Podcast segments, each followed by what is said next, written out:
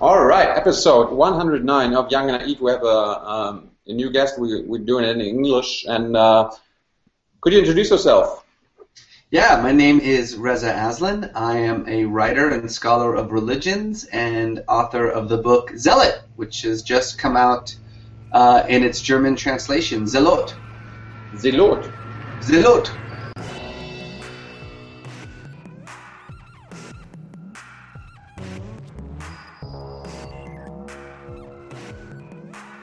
I've actually I've actually never heard the term zealot. What what what what does zealot mean?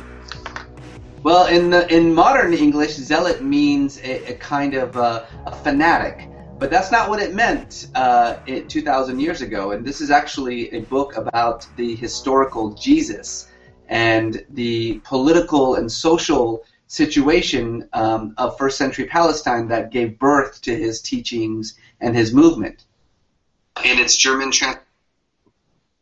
Reza? Yeah. Yes. All right. Um, so, uh, what, what, what, like, what kind of term would we use uh, to describe someone like that today? Like, uh, radical, revolutionary. He was a radical. He was a radical. Yeah. Okay. In fact, he was so radical that they killed him. Did did they? Who who who, yeah, who, I, you, who are they? Familiar with Jesus? They they he died actually. Okay. So he, he didn't he didn't came back from the dead or something. Well, that's the twist. That's that's the surprise ending. Oh, all right. Let, let, let's start from the beginning. Um, um, tell me about this human being called uh, Jesus. Um, tell me, was he born like 2014 years ago? well, he, the, our best guess is that he was born in 4 BC, uh, and that uh, he lived in Galilee, which is a province uh, in uh, Israel or ancient Palestine, as the Romans referred to it. He was a poor, pious, illiterate, uneducated peasant, uh, a complete marginal nobody in his time. So he, Who? Go ahead. he- well, he, he didn't he, didn't- go to school, or uh, couldn't he go to school? Well, There were no schools for peasant children in in uh, ancient Palestine. what's a Uh, peasant? Well, a peasant is somebody who was so poor that you know that they actually had no social standing whatsoever. He probably lived mostly off the earth. Uh, he probably came from a family of subsistent farmers, uh, and from what we know, he may have been um, a builder or a or a woodworker. Uh, you know, a kind of day laborer, if you will. You know, one of these guys who basically went around looking for things to fix for a few pennies a day. Oh, really? Like like uh, like he, he- changed his jobs at a daily basis or something? Well, you know, he was a builder, so he was an artisan. So, you know, basically his job was to go see if anybody needed anything to be built. Right. So um, you said he was born in Palestine, so he was a Palestinian. well, in the first century, uh, the entire sort of wad, the, the sort of wide uh, area of land that makes up modern sort of Lebanon, Syria, uh, Israel, Palestine, parts of Jordan, and parts of the Sinai were all just referred to as Syria Palestinia. So, in other words, just Palestine by the Romans. Okay. That's how the Romans referred to it. The Jews didn't call it Palestine. Uh, the Jews called it Israel, um, uh, or they, they called it by the province Judea, Galilee, Perea, Idumea. These were different provinces uh, that make up what is now modern day Israel Palestine. So uh, did the uh, guy who, uh, like the, the peasant Jesus, uh, did he have a religion back then? Yeah, he was a Jew. He was a, a devout uh, Jew, a follower of the temple religion. Uh, Judaism, of course, was different in Jesus' time than it was today. It was a temple cult. So God actually physically dwelled in a temple in Jerusalem. Really? And you could go, you could go and sort of you know be near His presence, but only one guy can actually be in the physical presence of God, and that was the high priest uh, of, of the Jews. of the Jews. Yeah. So, but but Jesus Jesus wasn't the high priest. Jesus was about the exact opposite of the high priest. The high priest was the one of the wealthiest men in in Judea. He was he came from a long line of rich priestly families. Uh, he was a, a, Roman accommodationist. I mean, the the priestly families and the Roman occupation uh, were very tight in Jesus' time, to the point where they were practically one and the same, actually. Cool. So, um, tell me about the the Romans. Um, who were they 2,000 years ago? You know, the Romans 2,000 years ago managed probably the largest empire the world had ever known. Uh, and they were very sophisticated about it, too. They were bloody, they were brutal, uh, they were certainly bloodthirsty, but they, you know, you don't, you don't man, you don't get the largest empire in the world unless you know how to deal with people. And they really knew how to deal with people. They really knew how to deal with religions. They actually were very sophisticated when it came to religious tolerance. Any subject people was free to worship whatever god they wanted to in whatever temple they wanted to, as long as they paid their taxes and their tribute, and as long as they sacri- made sacrifices on behalf of, of Caesar, then the Romans were more than happy to leave you alone unless you rebelled. If you rebelled, then they killed you, your god, and they destroyed your temple, and that was the end of that. So the Romans you, had so the Romans had kind of a uh, religious freedom. They they I mean a sort of an ancient version of religious freedom. Yeah, I mean a very sophisticated version of it, and especially to the Jews. This is the funny thing about it is although the Romans occupied ancient Palestine, they were very uh, uh, accommodating to the Jews. They pretty much let the Jews worship how they wanted to. Again, they asked for taxes, they asked for sacrifices, but they gave the Jews a lot of religious freedom. They didn't force the Jews to worship Caesar. They didn't force the Jews to worship any Roman gods. The Jews could worship their God as they saw fit. But apparently, it was just not enough for the Jews. They, they, their sense of religiosity refused to allow them to even allow the Romans to be in this land that God set aside just for them and nobody else. So, um, what did the Romans believe in back then? Did did they have a religion? Yeah, I mean the Romans had a lot of different cults. I mean the main cult of, of Rome was the cult of Jupiter. Uh, but again, you know, these guys were very they were very smart. They were very sophisticated. You know, for them religion was another means of social and political control. Like today? yeah, just like today, exactly. Okay, so uh, let's we learned, we learned a lot from the Romans. Let, us get back to Jesus. Um, how was his life? Jesus lived in a time in which there was this huge gap between the very rich and the very poor. The very rich managed to essentially marry their fortunes to the Romans, and if you weren't able to do that, you were, you know, either a peasant or a slave or a subsistence farmer. Uh, you know, this gap had just grown wider and wider and wider in Jesus' time which is why you can see him as being really the poorest of the poor. I mean, he was uh, socially, economically speaking, he lived just above the slave, the indigent, and the beggar. The village that he came from, Nazareth, was a village of mud and brick huts. I mean, this was a, a village of, of poor peasants. Um, it didn't have a road, it didn't have a school, it didn't have a synagogue, it didn't have a bath. Uh, you know, it gives you a sense of just how dirt poor and socially irrelevant Jesus was. But how did he get historically relevant? I mean, that's the sort of the great mystery of it. I mean, despite his position in life, he had this incredible charisma. He had a radical message, a message that no one had ever heard before a message about the complete reversal of the social order. Um, this was not some you know loving, peaceful message about let's all hold hands and, and you know sing together. G- what Jesus was talking about was a new world order, what he called the kingdom of God, in which the rich and the poor would switch places, in which the hungry and the fed would switch places.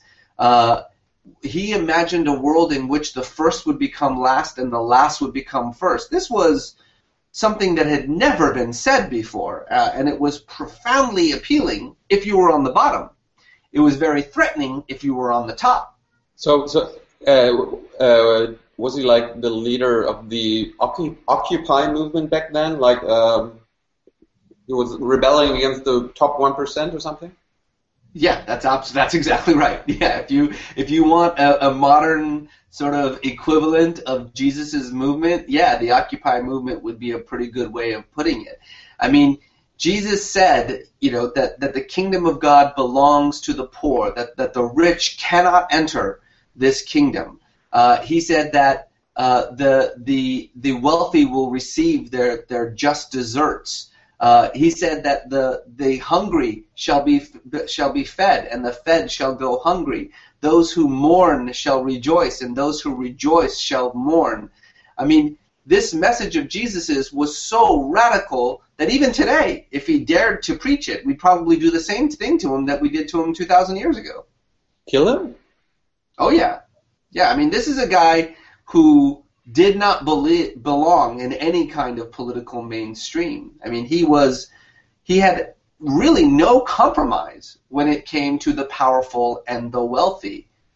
He said, as clear as day, it is impossible for a rich man to enter the kingdom of God. It is more easy for a camel to pass through the eye of a needle, which I think we all understand is impossible, than it is for a rich man to enter this new world order that he was describing. So, I mean, uh, the the Roman Empire you describe um, has like a lot of resemblance to Western societies uh, nowadays. You know, income income inequality and all that. So, uh, yeah, deep income inequality uh, plus a brutal military presence, a brutal military occupation. Uh, one one that, that absolutely had zero tolerance for dissent or rebellion of any kind. Okay, so let, us get back to um, how did he die? Like when when did they decide? Uh, okay, it's time to kill this guy. Well, I mean, here's the funny thing about it is that if you know nothing else about Jesus right. except he was crucified, that that's all you know about Jesus, then you know enough to question the dominant view of Jesus as some kind of pacifistic, turn the other cheek uh, preacher with no concern for the cares of this world. What people don't understand is that crucifixion was a punishment that Rome reserved exclusively for crimes against the state. Crimes like treason or sedition, rebellion. Uh, that's the only crime that you could be crucified for. And so, if Rome thought that Jesus was enough of a threat to the stability of the state that they hunted him down, tortured him, uh, and and crucified him, then Jesus was probably a bit more of a troublemaker than, than we all think that he was. Um, so that's really the, the most important thing to understand about how to, how to figure out who Jesus was. The second most important thing to understand about Jesus is that he asked for it. This is the thing about he, Jesus is that he, he asked to be killed. To, to oh yeah, to be crucified. Oh yeah, absolutely. Oh. I mean, look, Jesus' ministry lasted a very, very short time, little less than three years. All of those three years, except for about four or five days, he spent in Galilee. You know, in these sort of backwoods countryside villages, speaking to poor people, to the illiterate, to peasants, people like himself. He, he started this movement for the poor, by the poor uh, and he addressed his movement almost exclusively to the poor. He never went into any big cities. He never went to sort of the urban metropolis. He never even went to Judea uh, during his ministry. He stayed just in the sort of country backwoods of Galilee until one day he decided we're going to go to Jerusalem. Jerusalem, of course, is you know the hotbed. It's where the Roman occupation is housed. It's where the temple priests are. And not only is he going to go to Jerusalem, but he's going to go to Jerusalem in the most provocative way possible. He's going to go to Jerusalem declaring himself to be the king of the Jews. He enters Jerusalem as king, on mounted on a donkey, the way that a king is supposed to enter Jerusalem, with his disciples singing Hosanna, the king has arrived. The first thing that he does when he gets to Jerusalem is that he cleanses the temple in this violent way. He creates a whip of cords, and he and his disciples start breaking open all the the cages housing the animals. They kick over the tables with the money changers. Are, are they kicking out the, the highest priest? Well, no, they can't kick out the high priest. They're they're kicking everybody else out. They're cleansing the temple in this in this really act of violence and an act of treason. Okay. Uh, and then immediately after that, he goes into hiding in uh, the Garden of Gethsemane, which is a forest. And then, according to the Gospels, the Romans and the high priesthood send an armed posse to arrest him. An, a sword fight breaks out uh, when they come to arrest him. Ultimately, they arrest Jesus. His disciples scatter into the winds. Wait, wait, Jesus was sword fighting? The last thing that Jesus says to his disciples before they go into hiding is, If you do not have a sword, sell your cloak and buy one. Wow. Every single every single story that we have of Jesus' arrest involves a sword fight. Now the Gospels try to ameliorate that by saying, "Oh, it's just a very quick sword fight, and Jesus puts a stop to it, Right. you know, very soon." Right. But that's just apologetics. I mean, the reality is that an armed posse comes to arrest Jesus. Jesus' disciples are also armed. A, a sword fight breaks out, and and afterwards Jesus is arrested, and then he is crucified as a rebel against the state. I mean, That that sounds like a guy who's asking for it. I mean, you know, he he could have just spent the rest of his life in Galilee. No one would have bothered him, uh, So preaching his message. But he decides to go into you know the lion's den and basically, uh, you know, it's it's a suicidal mission. I mean, it really is a form of self-sacrifice at that point. so, um, I mean, and he basically got what he asked for, right? He got. He got what he asked for. So what what what happened next? He he, he died on the cross, right? He died on the cross. Yeah. And and what happened next? What, was was the human being Jesus Christ dead, or did he uh, come back at some point? Well, what happens then is it really it, it becomes no longer a matter of history, and it becomes now a matter of faith. You know, according to his disciples. So fairy, After- fairy, it's, it's fa- we- we're in fairy tale territory now. Well, you know, if if you want to call it fairy tale, you can. I prefer the word myth. The word myth d- doesn't mean false uh, at all. Myth just means you know stories about gods and goddesses, and this is this is one of those very important stories that has a truth embedded in it that has very little to do with fact, that has much to do with truth. But the myth is that three days later he rises from the dead, and his disciples see him rise from the dead. But but how? I mean, that's clearly impossible. How how how did that happen? Like, uh, how, why why would they say that? Well, they say that they said that because they believed it. I mean, here's the thing is that while the resurrection itself is not a historical event, you can't talk about it in terms of history because it's outside of history. What is a historical fact is that very soon after Jesus died, his disciples claimed to have seen him rise from the dead. Now, you can take that for what you want, but the disciples believed that enough that they went to their own deaths, uh, refusing to recant that belief. Uh, they believed it enough that they decided to look at Jesus no longer as a Jewish revolutionary, but as something else, something divine, as God incarnate. And they believed it so much that they started a whole new religion out of it a religion that had very little to do with Jesus' religion. Jesus was a Jew, but the religion that arises after Jesus' death and the claim of the resurrection becomes something completely new, the largest religion in the world, Christianity. Oh, so um, after Jesus died, his his friends uh, kept his uh, stories. Um, you know, like they, they they talked to others about it. They told them the stories, right? And then at, uh, then at some point somebody wrote them down. Yes, much, much later, somebody finally wrote them down. When when like like what, what when later? Well, if Jesus Two years, was two born, months later. What is?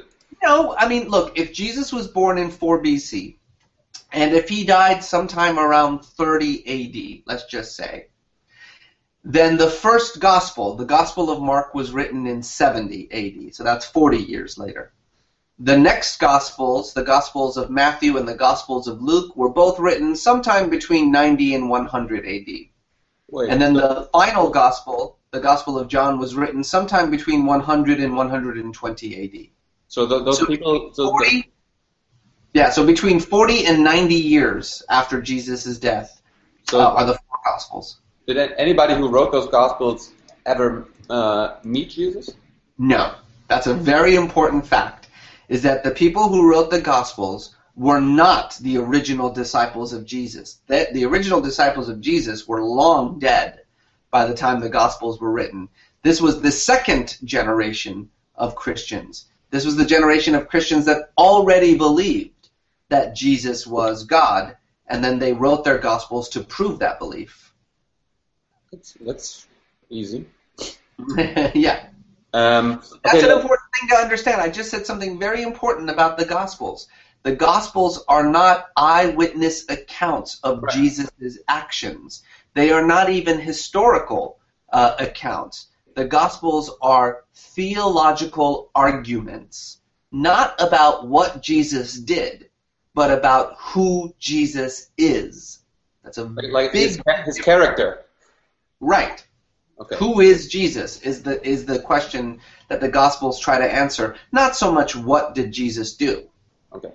So let, let, let's we, we have eight minutes left. Uh, let's talk about. Um, we- I mean, we, we you briefly explained what his role in Roman politics was and uh, why he got crucified for it. Um, does Jesus have a role in today's politics um, in the Western Yeah. world? Well, it's funny. I mean, look, 300 years after Jesus' death, the religion that was founded in his name becomes the religion of the empire that he fought against. So, in other words, the Wait, same wait, wait, empire. The, the Romans uh, became Christian. Yes, the Roman Empire became Christian.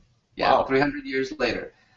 Yeah, so the same empire that killed Jesus for rebelling against him accepts him as God, as the only God, 300 years later. Wow. Did, What's did, fascinating is that what that what begins there is this weird sort of transformation from a movement founded against the political powers of his day to a movement that becomes the political power of his day. so- and at that moment, Christianity becomes a state religion. And ever since then, Christianity has become something quite different than what I think Jesus would have intended. Uh, you know, it has become a, a religion that is a part of government. Certainly here in the United States. I mean, you know, we have this notion of a separation between religion and state, but that's just really talk. That's all that really is. I mean, same here. Our- same here in Germany. yeah. Yeah. Our laws, our government, our politics, our politicians uh, repeatedly claim to speak for and on behalf of Jesus, what Jesus would want. Wait, wait, Uh, wait, wait, wait. Why, why would they do that? Because I talked to Jeremy Scahill uh, in episode 92, and he talked to uh, he told me that the the very last guy the American people would ever elect president would be Jesus Christ. Why why would the politicians uh, speak up in his name then? If Jesus showed up today, the very same people who claim to speak for him would run the other way. Uh, Jesus' entire message was about the reversal of the social order, about the poor and the rich switching places. If you tried preaching that message today. Uh, we would get rid of you as fast as possible. Yeah, Well- there is no question about that. Well, I mean, look at Occupy, how they were fought. Yes, they were seen as as crazy people, uh, as people who don't belong in a rational discussion about politics. Uh, yeah, Jesus Jesus would be uh, cast aside as a nutcase if he was preaching today what he preached two thousand years ago. So, um, I mean, I talk to politicians regularly. Um, what do you suggest uh, whenever a politicians, uh, uh, whenever a politician, um, you know, tries to justify something with uh, Christianity or Jesus? What, what, what, should I ask him? What, what should I tell? Look, the the point that my book is trying to make is is this: there is a difference between the Christ of faith and the Jesus of history. They are two different people. The Christ of faith can mean anything you want him to mean. In, a, in America, Christ is American. He's blonde. He's got blue eyes. You know, he probably speaks with a British accent because that's how we like uh, our Jesus. Our, our, angels and our Nazis always speak with British accents uh, in, in, in, the United States. Uh, in Africa, he's African. In China, he's Chinese. For rich people, Jesus is rich. He loves the rich. For politicians, Jesus is a politician. He doesn't like immigrants and he doesn't like welfare. Uh, if you live, you know, in a in a uh, a hill in, in Guatemala, then Jesus is a, a, a migrant worker who takes up arms against his oppressors. Christ, for 2,000 years, has meant whatever you want him to mean. He's an infinitely malleable thing. He can be rich, he can be poor, he can be powerful, he can be powerless, whatever you want. So, so it's all relative. Yeah. But Jesus, the Jesus of history, is frozen in time. So what I mean to say is, when you get a politician talking about how Jesus wouldn't want the state to give welfare and Jesus wouldn't want to have, you know, an open immigration policy. What they mean is Christ wouldn't want those things. And whenever a politician, whenever anyone says Christ would want X, Y, and Z, what they are really talking about is themselves.